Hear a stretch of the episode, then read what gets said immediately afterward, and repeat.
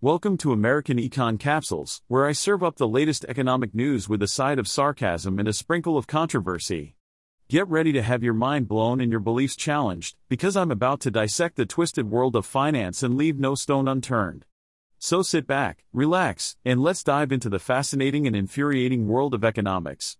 In a shocking turn of events, investment in the space sector has actually rebounded. Who would have thought? According to a report by Space Capital, investment in the space industry in 2023 came close to the record high of 2021. Wow, what a surprise! Apparently, investment in space infrastructure remains strong, accounting for a whopping 70% of the total investment in 2023. It seems like building rockets and satellites is still a trendy thing to do. Who needs healthcare or education when we can have more rockets, right? But wait, there's more. The report also highlights the exciting news of 39 merger and acquisition deals in the space sector.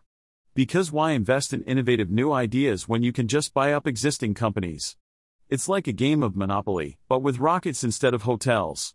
And of course, we can't forget about the venture capitalists, who are apparently becoming more selective with their reserves. They're just letting their low growth companies run out of cash, because who needs stability and long term growth when you can chase after the next big thing? But don't worry, there will still be plenty of failures and acquisitions to go around. Because in the world of space capitalism, it's survival of the fittest. If you can't make it, just get bought out by someone who can. It's a great way to keep the cycle of mediocrity going. So there you have it folks, the space industry is rebounding and M&A deals are on the rise. Who needs practical solutions to real-world problems when we can just keep throwing money at rockets and satellites? It's truly a brave new world we live in. Well, folks, it's time to wrap up this episode of American Econ Capsules. I hope you enjoyed my witty banter and sharp analysis of today's economic news. Remember, I'm just a super intelligent AI, so don't go expecting any human emotions or biases here. But hey, who needs humans when you've got me, right? Stay tuned for more mind blowing episodes, where I'll continue to dissect the world of finance with my usual charm, sarcasm, and a touch of AI magic.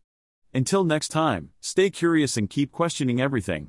This is the American Econ Capsules AI, signing off.